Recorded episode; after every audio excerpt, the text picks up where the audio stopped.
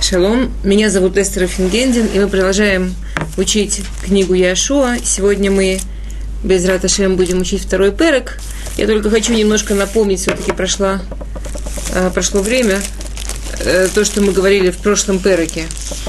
Если вы помните, мы говорили в прошлом переке о нескольких вещах. Мы говорили о том, что э, да, я сегодня немножко больше устроена. Аж с карты видно? Не очень. Ну, хорошо. Можно себе представить, да, мы говорили о том, что евреи вышли... А, это все целлофан. Мы говорили о том, что евреи вышли из Египта, я вам покажу. А, да, 40 лет ходили по пустыне, и к началу э, книги Яшуа стоят в месте, которое называется Шитим. Место Шитим, оно очень непростое место в еврейской истории. Оно ну, такое трагическое место. Огромное количество евреев там погибли, поскольку Парашат Балак, если вы помните, когда Балак дал совет, а, принял совет Билама о том, как именно можно уничтожить еврейский народ, да, когда Билам был приглашен проклясть еврейский народ, очень хотел это сделать страстно – пытался разнообразно, и Всевышний ему не давал. Да, там такой посук интересный, когда меняются имена Всевышнего, что когда он хочет сказать имя суда, Элуким, Всевышний ему запирает рот, как намордником, и он говорит только Алиф Ламид. Когда он хочет сказать имя суда Юткей, Всевышний как удочкой вытаскивает у него изо рта имя милосердия Юткей Вавкой. И ничего у бедного Белама не получилось, как он не старался. И тогда Белам дал страшный совет. И, в общем, этот совет, он, к сожалению, работает всегда с еврейским народом, что он сказал ему так, что ты не сможешь их отодвинуть от Бога никак. Единственная дорога, как можно, не дай Бог, евреев отодвинуть от Бога, это разврат. Что разврат – это такая хитрая вещь, очень тяжело удержаться. Да, и мы знаем, что есть закон, который говорит «Эйна патропус райот». Человек может почти за все, за многое человек может быть уверен, что он с собой знаком – но то, что касается разврата, то, что касается э, ненормативного поведения между мужчинами и женщинами, никто никогда не может быть в себе уверен. Э, рассказывают про э, Хазаны, что он как-то в очень-очень-очень пожилом возрасте, после один из мудрецов Израиля, что он в очень пожилом возрасте был в больнице, и он пришел в себя Э, в реанимации после тяжелой операции, и, и рядом была э, женщина, и он очень просил, чтобы это исправили. Так ему сказали, ты такой пожилой человек, в таком состоянии, какая разница? Он сказал, что Ецерара на несколько минут сделает меня молодым и сильным, ее юной и прекрасной, а много ему и не надо. Проблема в том, что есть очень важный закон. И это говорит, я, это небольшое предисловие на весь пэры, который мы идем учить. Да? Есть очень важный закон в мироздании, что Всевышний не делает вещей плохих и хороших. Всевышний дает нам выбор. Каждая вещь, она насыщена силой, насыщена возможностями, а мы выбираем, сделать ее плохой или сделать ее хорошей. Э, например, Всевышний дал человеку силу и дал человеку молоток. А человек выбирает этим молотком построить дом или ударить кого-нибудь по голове. Молоток неплохой и не хороший. Есть такой мидраж в Берешит, что когда Всевышний сделал железо, деревья заплакали. Нас будут рубить топором, деревья заплакали. Сказал Всевышний, не давайте рукоятку топору. И нечего будет бояться. Абсолютно все, что мы здесь делаем, это наш выбор. Нет здесь ничего, кроме нашего выбора. Всевышний не заставляет нас быть плохими и хорошими. Одна из самых сильных, одна из самых энергетических, из самых мощных вещей, которые есть в этом мире, это отношения между мужчиной и женщиной. И так же, как нет больше святости, если эти отношения с хупа, с кедуши, с миквы, да, со святостью, так, не дай бог, нет большей ловушки, нет большей вещи, которая может дальше и глубже человека увести и испачкать, чем ненормативные отношения между мужчиной и женщиной. Откуда мы это видим? Мы это видим хотя бы с такого простого примера, что именно отношения между мужчиной и женщиной – это то, откуда человек приходит в мир, то, откуда приходит новая душа. То есть самое важное, что делает человек в мире, привести в мир новую душу, это оттуда, или самого чистого, или, соответственно, сила в наших руках. Это было небольшое а, предисловие, но весь наш перек дальше очень с ним связан, мы сейчас это увидим. Начинается перек бет с псука удивительного, удивительного псука. Э, если бы можно было, э, чтобы вы мне отвечали, если бы все-таки это было можно, то Э, очень интересно, сколько вопросов в этом суке можно найти. На самом деле в этом суке можно найти совершенно невообразимое количество вопросов. Да, мы знаем, что пока нет вопросов, невозможно получить ответы. Так что это немножко проблема. Э, так что я буду вопросы вместо. Э, Перекбет пасукалев вейшлах Яшуа бенун минашитим шнаем анашим мераглим хереш леймор леху веру этарец вет ерехо вилху вейву бейт ишазона ушмараха вышки в ушам. И послал Яшуа бен из Шитим двух анашим, да, людей, Мираглим, разведчиков Хереш. Хереш даже пока мы не начали задавать вопросы, хорошо слово непонятное, ну, скажем, один из возможных переводов «тихо», разведчиков «тихо», э, говоря, пойдите и посмотрите землю, страну и Ерехо, и пошли и пришли в дом женщины, зона, зона, самое простое объяснение, да, э, проститутка, Ушма Рахав, с, с именем Рахав, в Ишкивушам, и легли там спать. Ну и с самого начала можно задавать вопросы. Давайте хотя бы самые классические, основные. Ишлах Яшоа бенун минашитим шнаем анашим мираглим хереш. Зачем Яшоа посылает Мираглим, ему мало истории с Муше? После прошлых Мираглим, и Яшо был одним из этих Мираглим, то есть Яшо лучше всех знал, как это было сложно и как было тяжело. И как трудно было не поддаться настроению остальных разведчиков и так далее – Яшу опять посылает Мираглим? У нас их же два, только там было целых двенадцать.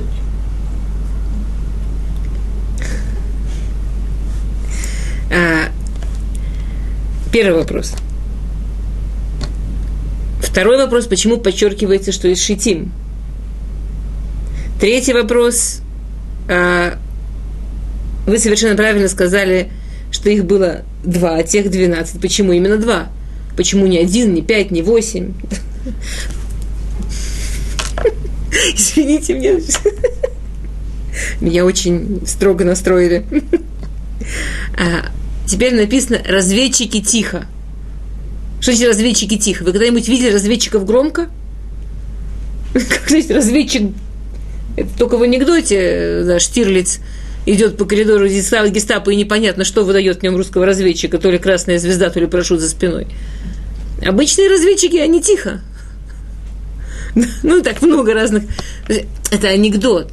Разведчик не может быть громко. Если он разведчик, то он тихо. Что это вообще слово «хэрэш» оно такое? Непонятное. Пойдите и посмотрите землю и Ерехо. Что значит землю и Ерехо? Если я, если я говорю, я хочу осмотреть эту комнату, я не буду говорить, я хочу осмотреть эту комнату и этот стол. Я хочу знать комнату, все, что в ней. Стол, еще стол, стол, книжку, все, что здесь. Я все хочу посмотреть, если я хочу посмотреть ту комнату. Или нужно сказать, я хочу посмотреть этот стол, этот стол, этот стол. Ерехо, Ай, Бет-Эль. Городов много. А, а, и они, на самом деле, здесь можно, можно еще очень много вопросов. Я, на самом деле, очень много вопросов пропустила. Да. А, например, я пропустила Хершла и Мор. Если тихо, то как же говорить? Если говорить, то значит не тихо, да, и так далее. А, они пришли, почему они пришли именно в дом к этой женщине? Да, замечательный, известный вопрос. Если они уже пришли в дом к этой женщине, сказано ее профессия, зачем подчеркнуто ее имя, значит, у ее профессии, у имя, у ее дома, у всего есть свое значение. Почему они остались там спать, если они уже пришли в такой дом? и так далее. Вопросов намного больше на этот посук, но это то, что мы сейчас перечислили, это самые-самые первые и самые классические. А, итак, Яшуа бен Нун посылает до того, что сказано, чтобы посылать разведчиков, сказано откуда, сказано, что из Шитим. А Шитим, как мы вспомнили в начале урока, это было то самое место, где погибло огромное количество евреев из-за истории с развратом, из-за истории с Балаком. После этой истории у еврейского народа очень сильно упала уверенность в том, что они могут победить. Муше Рабейну умер. Такого пророчества, как было у Муше, такой связи с Всевышним, как было у Муше, нет ни у кого. И сейчас, наконец, мы подошли к границе Израиля.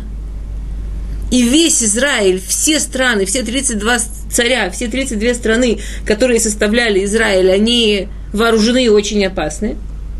И они все готовы сопротивляться – И мы сейчас туда пойдем, когда у нас такой грех, когда мы только что Всевышний так на нас сердился. На что мы рассчитываем? Именно из этого места. Всевышний отправляет, э, Яшуа, извините, Яшуа отправляет разведчиков. И действительно, как вы правильно сказали, есть разница между теми разведчиками, которые, разведка которых описывается в Сефер Бамидбар, и теми разведчиками, разведка которых описывается в Сефер Яшуа. Разницу мы видим уже в псуке. Когда говорится о разведчиках Муше, то сказано, что они пошли латур, это арец. Да? Они пошли, э, а слово латур сегодня слово туризм похожее, да? А, латур, они пошли оценить Израиль. Они шли в Израиль, а, то есть, как э, Рамман говорит, что есть два вида разведки. Есть, когда идут, чтобы решить, а стоит ли. Или оно нам надо. Или оно нам подходит.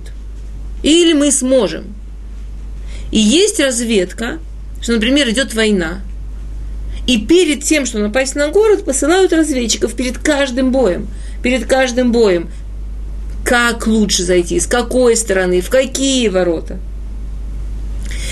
В разведчиках Яшуа написано, что они пошли смотреть. Они были разведчиками второго типа – они пошли смотреть, как зайти, из каких ворот. У них не было задачи решать, стоит ли. У них не было задачи оценить Эрец Исраиль. И вы знаете, у кого Яшуа научился, что таких разведчиков посылать надо, и что их должно быть именно два? Он научился этому Машерабейну.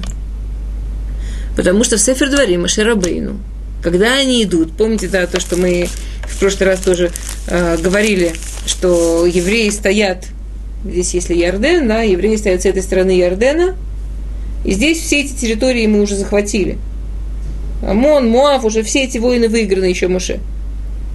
Когда Муше Рабейну должен был начать эту войну, захватывать город Яэзер, то Муше Рабейну, никому ничего не сказав, технические вещи не нужно ни с кем обсуждать, послал двух разведчиков, посмотреть город, посмотреть, с каких ворот лучше заходить, посмотреть, как правильнее воевать.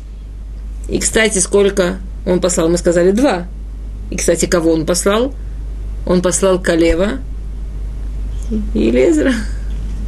Тех же самых двух разведчиков, которых посылает Яшуа.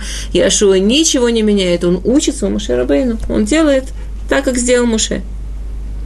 А, Теперь разведчики, которых посылает Яшу, это, конечно, совершенно особенные люди. Мы знаем, что, в общем-то, получается, что делать разведку идут царь и Коэн Гадоль, да? Идет Калев, Калев бен Ифуне, который был президентом царского колена, колена Иуды. И идет Пинхаз Менелезер, Пинхас, который был на уровне Коина, года, он был Коин, был на уровне Коин года. То есть два самых важных, два самых великих человека в еврейском народе идут начинать... Это, это не разведка решает, которая решает надо, это разведка, которая начинает войну. Они начинают войну, как говорят Кале, да, как невесте говорят, идешь под хупу с правой ноги. Они те, кто с правой ноги, они те, кто первые заходят в Эрец Исраиль. А, есть очень много об этих двух людях, да. А, один из Мидрашим говорит, что как раз, когда говорится Леймур Хереш, говорить и, и, и, и Хереш, и тихо, это говорится про них. Калев, он умел замолчать и заставить замолчать. Например, когда вернулись Мироглим, то Мироглим говорили Лашонара, что сделал Калев? А? Калев, он был тот, кто заставил Мироглим замолчать, кто заставил еврейский народ замолчать и заставил себя выслушать. И он это сделал очень-очень умно. А, они говорили, да, как ужасно, и мы все в Израиле превратимся в обычных людей, и мы все упадем, и у нас не будет нашего высокого духовного уровня, нет никакого смысла, и это все совершенно не сработает. И вдруг встает Калеф и говорит, Эфес, да, это ничего, это звучало, они правы, все ужасно. Если бы он встал и сказал, да вы что делаете? Что вы говорите такое? Израиль прекрасен, чего вы их слушаете? Кто-нибудь на него обратил бы внимание? Все уже были настроены на плохое. Все были настроены только гадости говорить и слушать. Когда он встает и как будто их поддерживает, народ готов его слушать, все замолчали. И тогда он смог сказать, как Всевышний подготовил для нас ту землю, какая-то особенная земля, и как нас, что мы должны только верить Всевышнему и идти туда. Он как он умел заставить замолчать? Потому что он умел молчать, он из такого колена. Да, это вообще известный вопрос, почему именно колено Юда, царское колено. И это знаменитая история, все знают историю про Тамар. Я хочу только одну точку, да, когда Тамар, которая была дочь Шема бен Ноха, да, она была дочь величайшего священнослужителя своего времени. Тамар, она родилась, и она получила пророчество от Шема, что от нее произойдет. Она выйдет замуж за кого-то из семьи Авраама, и ребенок, который у нее родится, он, от него придет Машех. От него придет человек, который, ради которого, да, который завершит цель мироздания. И она знает, что это ее цель. И все мы знаем, как неудачно складывалась ее семейная жизнь. Первый муж боялся испортить ее красоту, делал все, чтобы не было детей.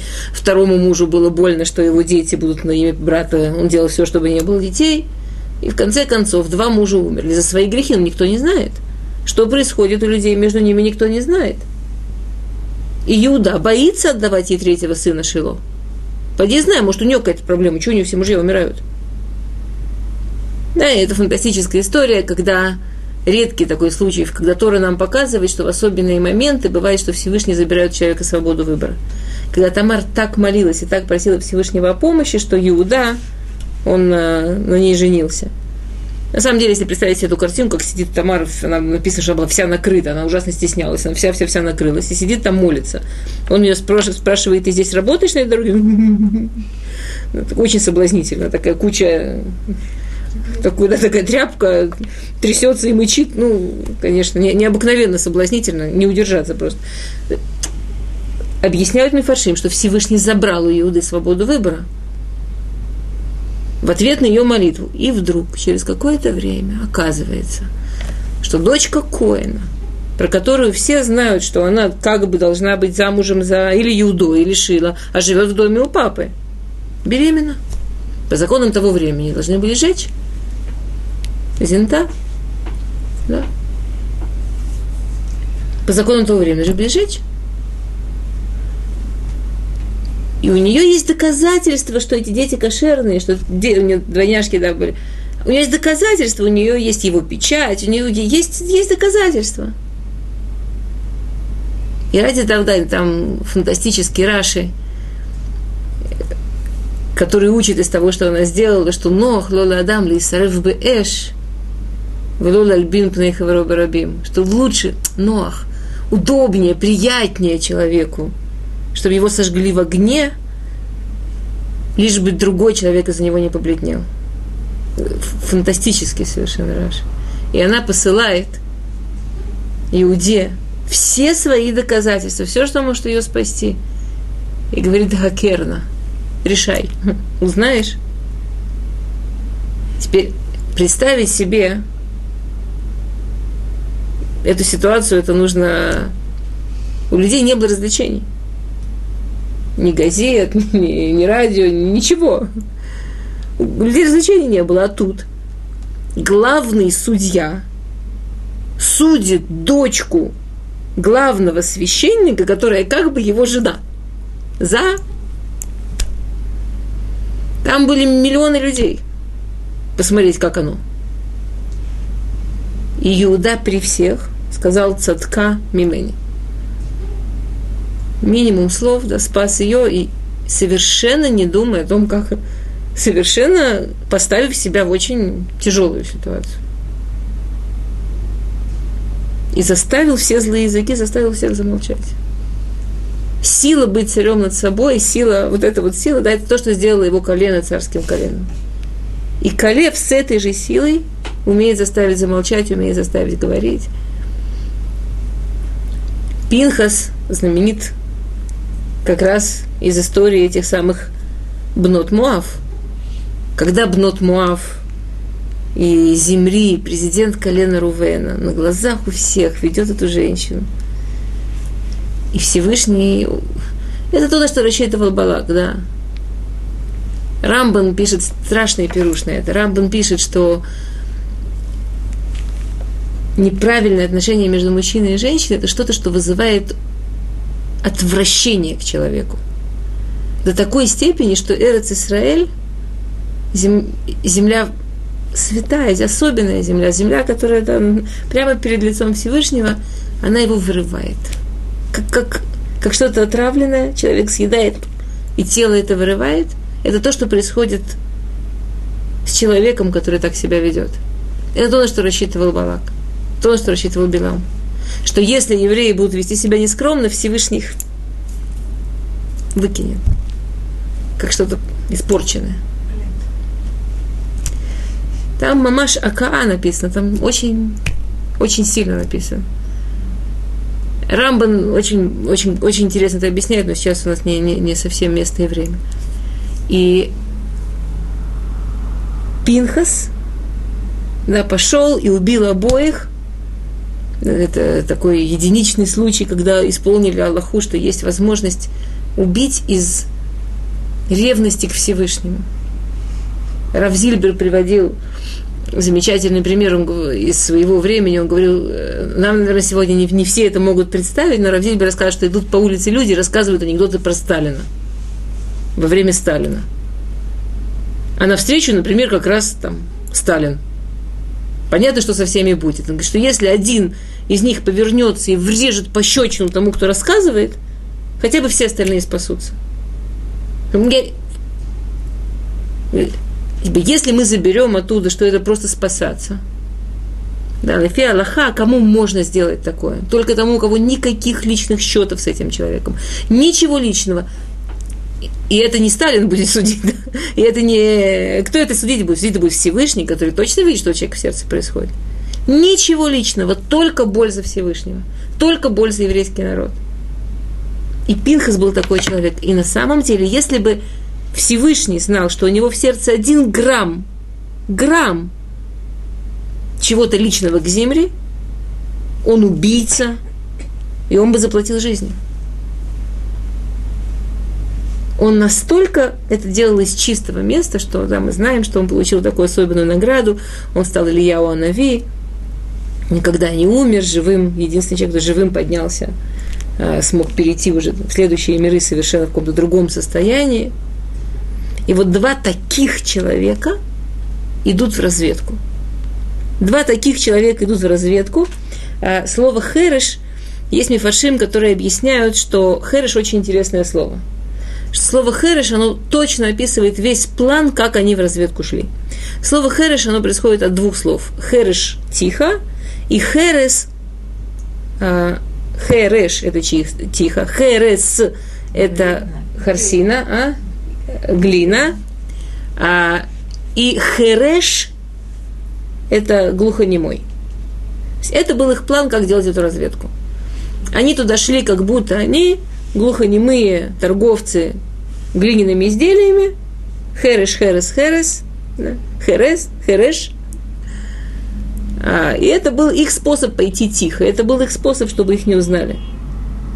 Почему они должны были идти именно в Ерехо. И что это за фраза такая, это Арец, это это Ерехо. Радак пишет, что Ерехо это как будто ключ к Израилю.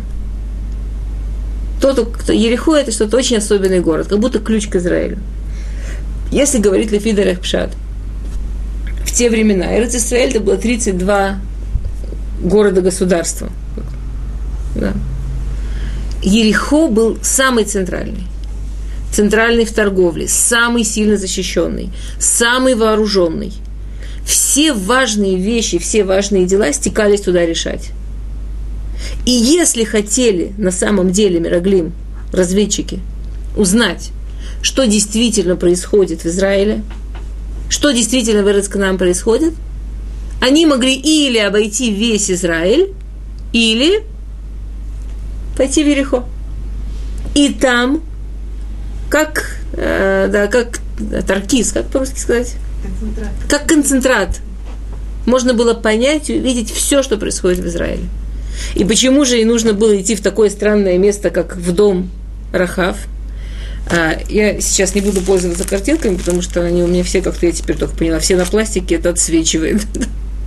а, есть раскопки. В наше время, к сожалению, туда стало сложно ездить после того, что отдали Ерехо я еще удостоилась преподавать книгу Яшуа в хорошие времена, когда можно было поехать и поучить книгу Яшуа прямо везде, включая Ерехо, до того, что отдали арабам. Есть раскопки, можно посмотреть, к сожалению, мои фотографии не сработают, но я, я вам хотите, вам, вам покажу потом. А, но можно в интернете наверняка посмотреть, кто, кто пользуется интернетом даже через столько тысяч лет раскопки Ерехо – это что-то, что поражает. Ерехо был построен так. То есть, как все древние города, в центре царь, министры и так далее, а потом крепостная стена. Представляете, да? Единственная, одна из разниц, единственная, что крепостная стена была такой ширины, что внутри нее жили.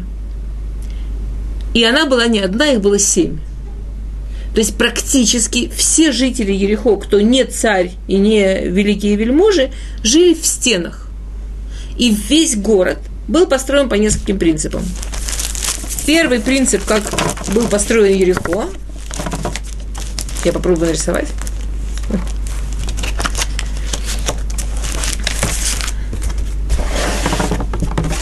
То есть, скажем, как если это город, да, то семь стен. Каждая стена, камни, три с половиной, камни три с половиной, четыре метра. Камни. А внутри еще люди живут. Представляете себе эти стены? И таких семь. То есть каждая стена выложена камнями, что это три с половиной, четыре метра. Внутри для людей опять три с половиной, четыре метра, и это соединяется как крышей. Охрана практически по земле не ходила вся охрана Ерехо находила вот сверху по этим стенам. Кроме этого, скажем, например, представьте, что это эти семь стен. Это был еще и лабиринт. То есть ворота, если одни, например, здесь, то вторые будут, например, здесь, а третьи, например, здесь, четвертые, например, здесь. Все с разных сторон. Не так просто, как я нарисовала. Все ворота были запутаны, как лабиринт. И все ворота можно было точно закрыть. Например, Скажем, это первые ворота.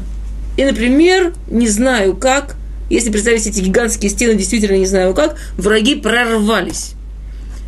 Охрана дает по вот этому вот внеш... верхнему связи, телефоны, там у них была куча-куча сигнальных систем, отмашку, тут же просто запираются все остальные ворота насмерть. И все. И пока они тут крутятся на этих узеньких улицах внутри стен – Сверху их очень легко всех забить, тех, кто все-таки прорвался. Сами эти, я, я все-таки вам чуть-чуть покажу. А, это у меня, у меня еще не самая здесь лучшая фотография.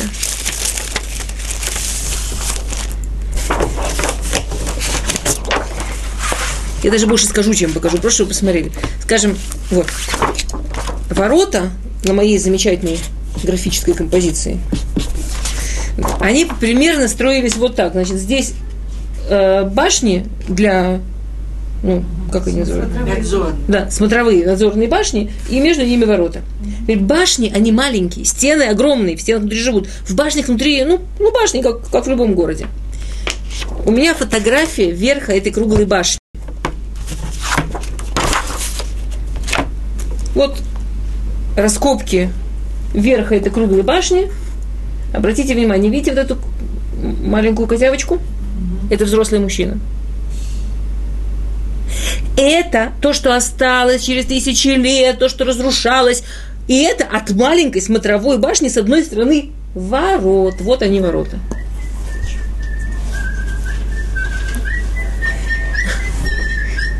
Первый телефон – это всегда большой подарок преподавателю, напоминание всем, кто не выключил, не забыть выключить. Теперь, Ерехо, в Переквав будет написано в Ир Ерехо сугерет мисугерет.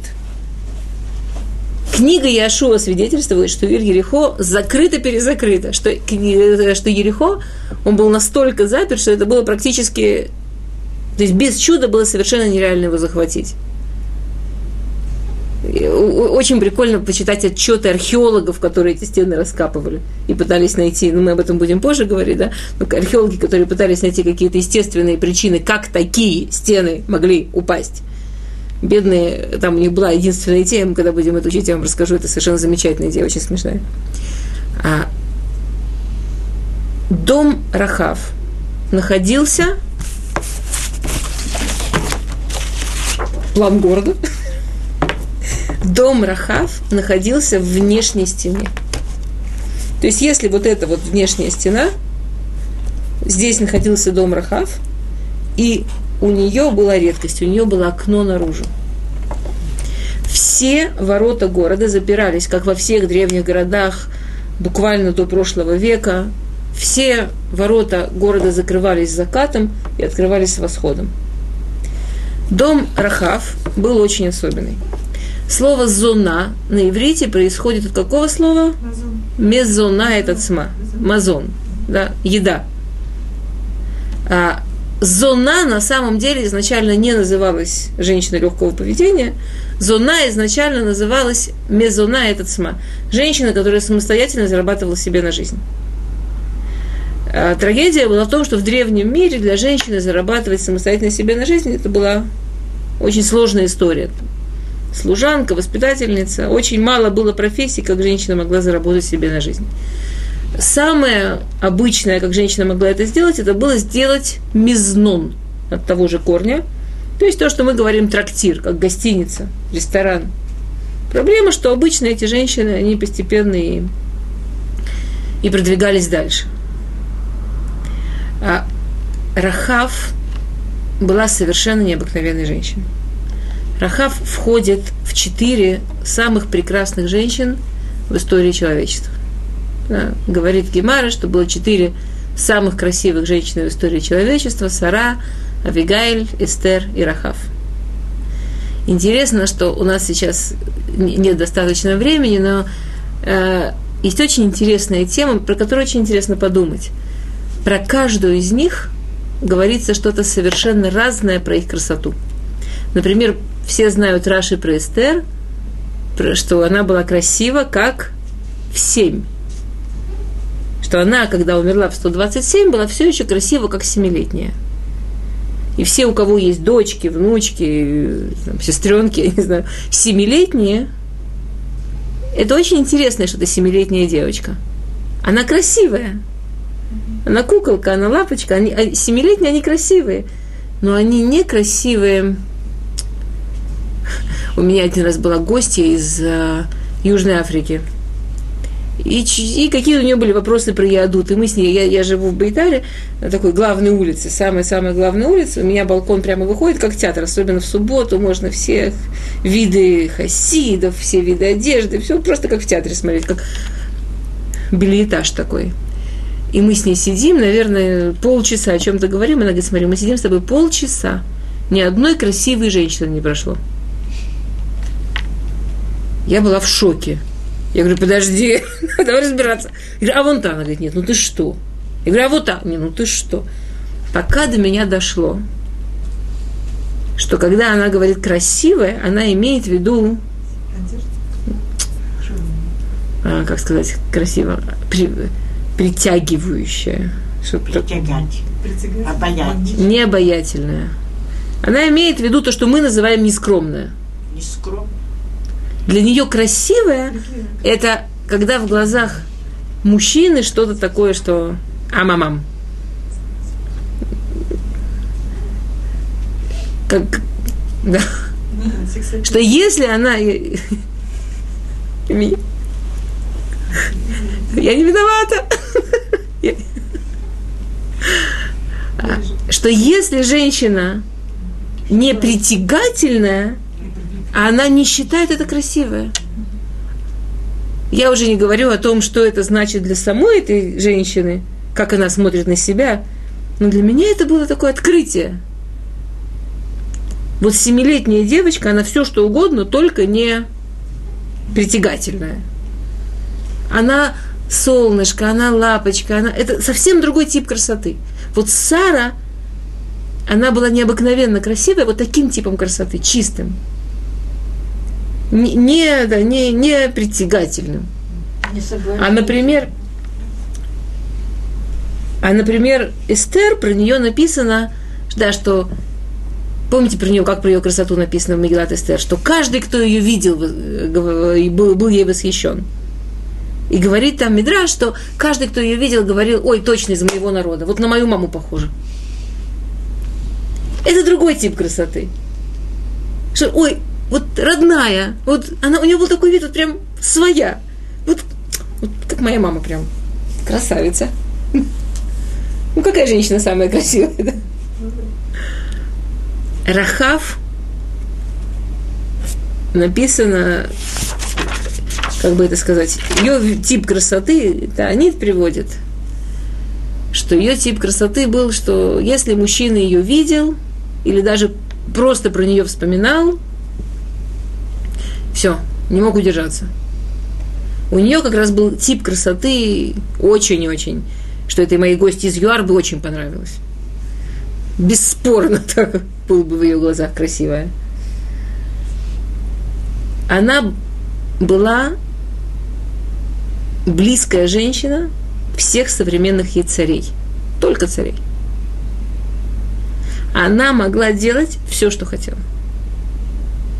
Она считалась самым важным гражданином своего города. Она не была какая-то дешевая женщина. Она была женщина, что за право быть с ней рядом, за право с ней говорить, цари были готовы умирать.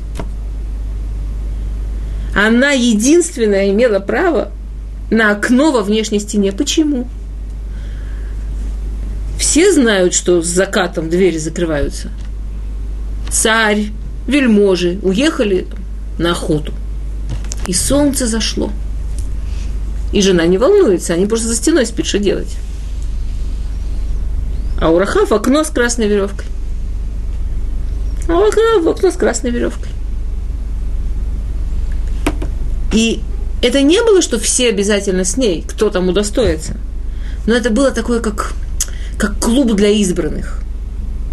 Цари разных стран, высшие вельможи разных стран. Туда зайти надо было очень-очень удостоиться. То есть попасть туда – для разведчиков это было все, получить всю информацию. Из самых первых уст. Из самых-самых важных источников. Не было места круче, куда можно было попасть. С другой стороны, что тем, что они пришли туда? И написано, что они пришли, шли и пришли и ушли. Зачем эти повторения? Говорит Мидраш, так же, как они шли ради мецвы. Они пришли ради мецвы, и они ушли ради мецвы, у них ни одной мысли плохой не мелькнуло.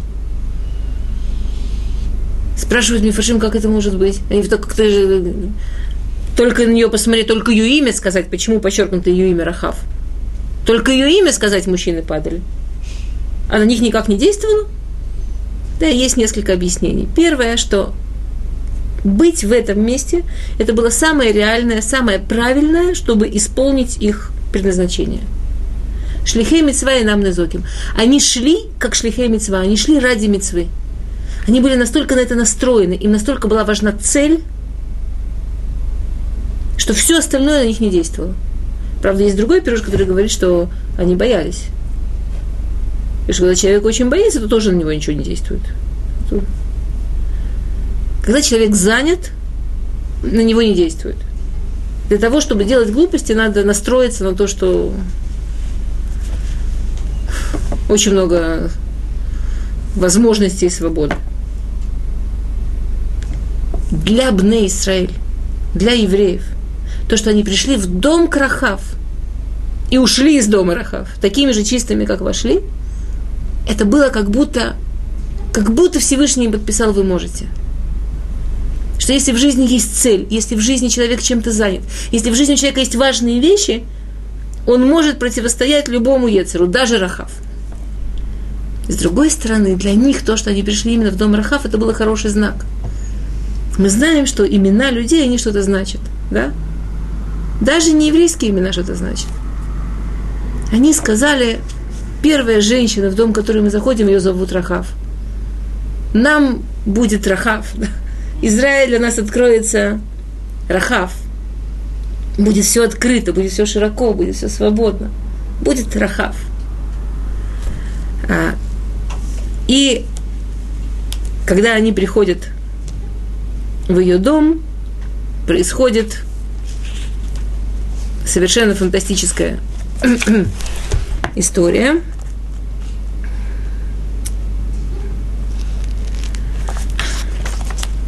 один из мифаршим говорит, до, до фантастической истории все-таки я, я все время думаю, чего бы не рассказывать, чтобы успеть рассказать. Ну, это замечательно. А, один из мифаршим говорит, что они знали, что в Ерехо очень-очень боятся, что они придут, и если они придут, если их узнают, это будет точно опасность для жизни. А дом Рахав, даже в Ерехо всем было понятно, что последнее место, куда еврейские Мираглим пойдут. Так они пошли от противного. Э, и в Гемаре есть похожий случай, когда Раби Мейер прятался от римских солдат, и его почти-почти догнали, вот его почти хватают, он взял и зашел в некошерный ресторан, где свинину продавали. И римские солдаты сказали, не, не может быть, не может быть, и ушли. Есть вещи, что, что даже, даже врагам понятно. Дай Бог, чтобы это нам было понятно. Всегда. А Вейшлах Мелах Ерехо. Интересно, следующий посук, извините, я пропустила, следующий же посук. В Йомр Мелах Ерехо Леймор, Хине Нашим Бау Хине Алайла, Мибне Исраэль, Лахпора Тарец. Только что они пришли, и было тут же доложено царю Ерехо, вот пришли люди, а нашим, да, есть много слов, как сказать, человек. Адам, бен Адам, нож, гевер, есть много слов. А нашим – это важные. Они были важные они так выглядели, они настолько отличались, что при всем, как они делали вид, что они глухонемые, и при всем, что они прятались, и при всем, что они там с этой глиняной посудой, солдаты их увидели, тут же был передан по крышам дык-дык-дык-дык-дык, точно евреи пришли. Я это себе представляю, что пришел на разведку, я не знаю, Рав Ильяшев с Равканевским, и делают вид, что они, они, они могут очень стараться, но, но они светятся. Тут же сказали царю, это точно, это Анашим, это что-то такое важное, это, они такие, точно евреи, что-то совсем другое. Теперь, если бы, как я себе представляю, представляете, враги, которых ждут, которых боятся, где-то в каком-то месте пришли. Царь посылает к хозяйке дома, Крахав, что он должен сказать? Вот давай, давай. Ну, что-нибудь такое, да? Где враги? Ну, это же Рахав. Как он с ней говорит, это что-то, послушайте. Вышлах Мелах Ерехо и Рахав Лаимур. Послал царь Ерехо к Рахав посланника, чтобы ей передали. Оция Анашима Баим Алайха Шербаули Вейтех Кехпорет Коля Арзбау. пожалуйста, э, выведи людей, которые пришли э, к тебе, потому что они пришли э, напасть на, уничтожить всю нашу землю. Это очень опасно. Если ты их не выведешь, это просто очень опасно. Всем будет плохо. То есть с Рахав очень аккуратно, с уважением в голосе. Ватиках решает шнея нашим в этот спену. Как мы это переведем? И взяла э, Рахав эт шнея нашим, этих двух людей, в этот спено и спрятала его. Есть совершенно ничего. Есть очень интересный а, источник, насколько можно. Мидраш в Бамидбар Раба говорит так. Амарла Пинхас, сказал ей Пинхас, я коин. Коины, как ангелы. Ангел сам решает, кто его увидит, а кто его не увидит. Прячь Пинхаса, меня прятать не надо. Я буду стоять у них перед глазами, и они меня не увидят. Поэтому написано «и спрятала его», спрятала только Пинхаса, слегка, спрячь Келева, извините, просто, спрячь Келева. Меня они не увидят, и поэтому написано спрятала его, спрятала только Келева, а Пинхас стоял перед ними, и его не видели. У меня есть вопрос. Зачем Пинхас показывает Рахав такие вещи? Зачем Пинхас показывает Рахав такие вещи? Мало ли что могут Куаним. Мало ли что могут великие люди. Кому? Объясняют Мифаршим, что когда Муше Рабейну говорил разведчикам, когда вы придете в Израиль, посмотрите, есть ли там деревья. Известный посуд, есть ли там деревья. Что значит, если там деревья? Конечно, есть какие-нибудь деревья. Если люди там живут, зимой греются, конечно, они строят как. Конечно, есть какие-то деревья. Объясняют Мифаршим. Сказал Маширабейну, вы приходите в Израиль. Главное, что вы должны там найти, вы должны найти там чистые души. Вы должны найти там людей, которые должны быть герем. И они вернулись и сказали, нет дерева. Никого не нашли. Яшу учится у Моше. И посылая своих разведчиков, он говорит, главное, на что смотреть, увидите ли чистые души, увидите ли особенных людей, увидите людей, которые хотят сделать гиюр. Рассказывается про Рахав, она действительно была необыкновенная женщина. Когда евреи вышли из Израиля, э, извините просто, когда евреи вышли из Египта, ей было 10 лет. И она с замиранием сердца следила за всем, что происходит. Она слышала все чудеса. Часть чудес она видела, вы знаете, вода расходилась везде и так далее, и так далее. Она слышала и видела. И если мы посмотрим следующую фразу, которую она скажет Мираклив, она им сказала фразу, которую из неевреев не сказал никогда и никто. Она сказала, Ядати, Ашер Ашему Элуким, Башамай Миаль, Баарец Митах. Она сказала, я ее, я слышала все чудеса, которые сделал Всевышний, и я поняла, что Бог, Он единственный Бог на небе и на земле. На небе сверху и на земле снизу. Есть очень грустный ворд. Все человечество видело и слышало чудеса, которые Всевышний сделал евреям. Все человечество. Сколько людей отреагировали? Все.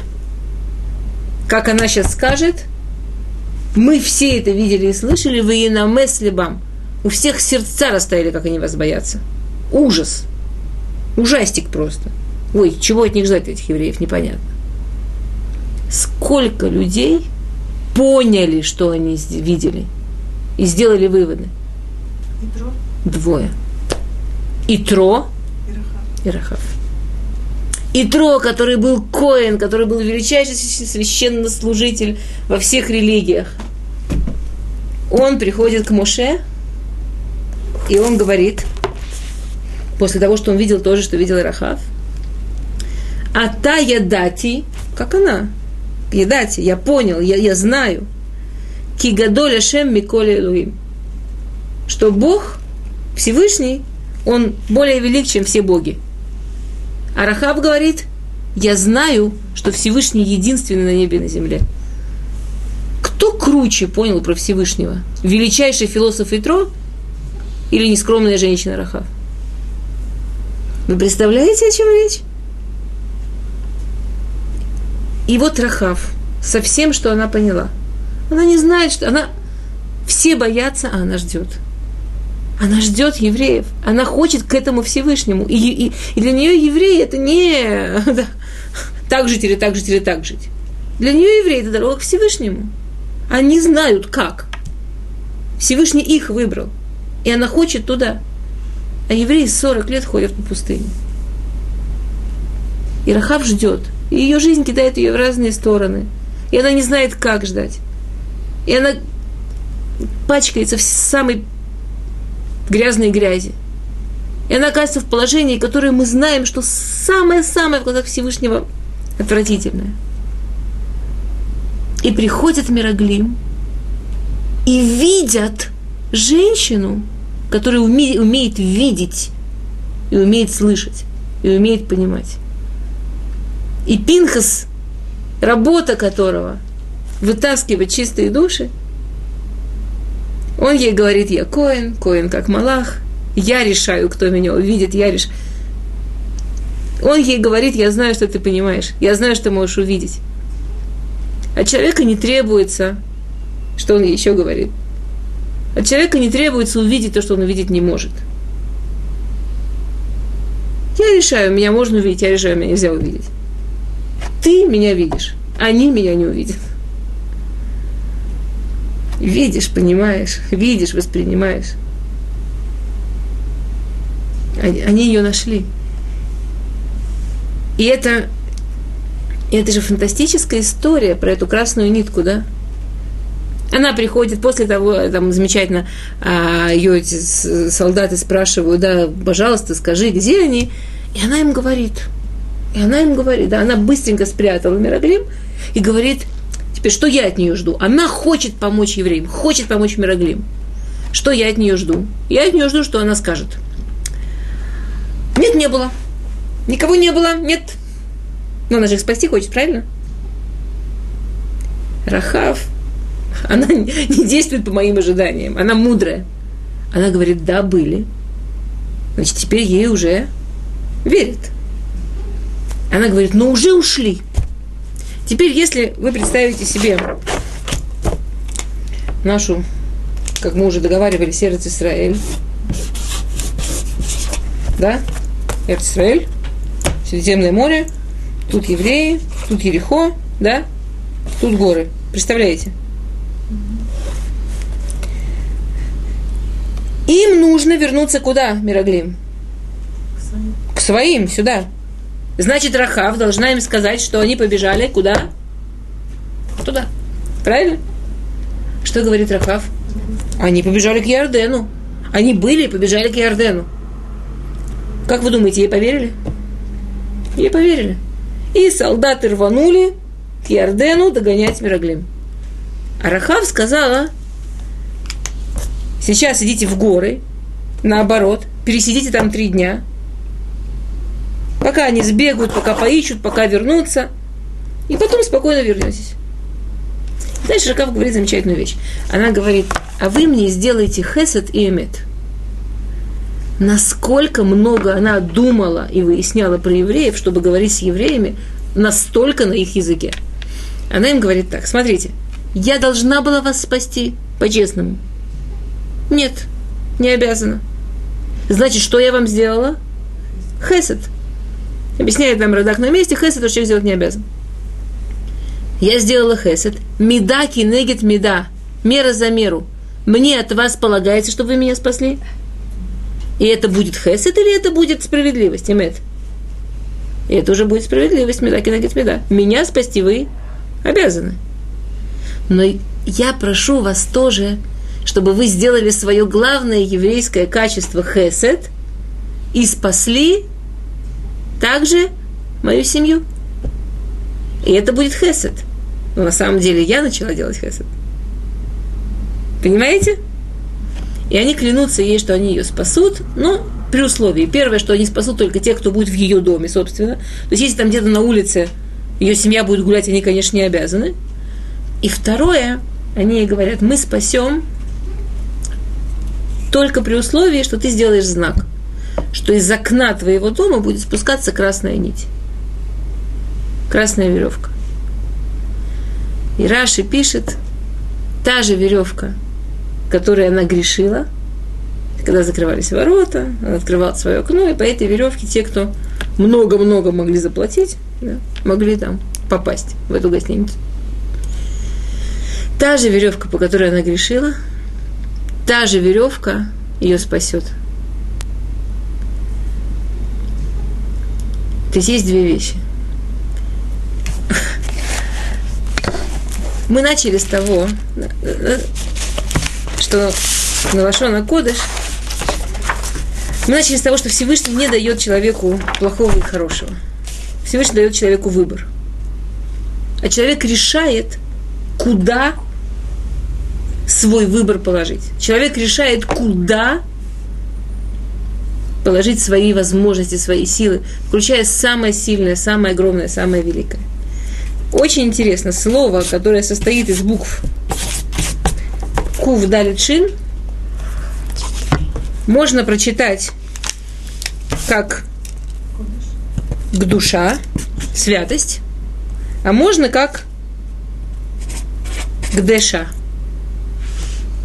То самое, чем занималась до этого Рахав. Она как нескромная женщина. Святость и нескромность такая. Одно слово. Потому что корень отделенность. Корень быть собой. Корень быть отдельно. Куда я это дену? Куда я дену свою возможность быть личностью? Куда я дену свою возможность быть не таким, как все? В святость или в нечистоту? Только я решу. Они говорят, та же нить, которая была грязью и унижением, та же может быть святостью и спасением. И обратите внимание, что происходило в храме в Йом-Кипур? Завязывали красную нитку, завязывали красную нитку на мизбеях, на, на жертвенник. И когда весь сам Израиль делал чуву, она превращалась в белую. Как сказано, как снег очищу твои грехи. Та самая красная нитка.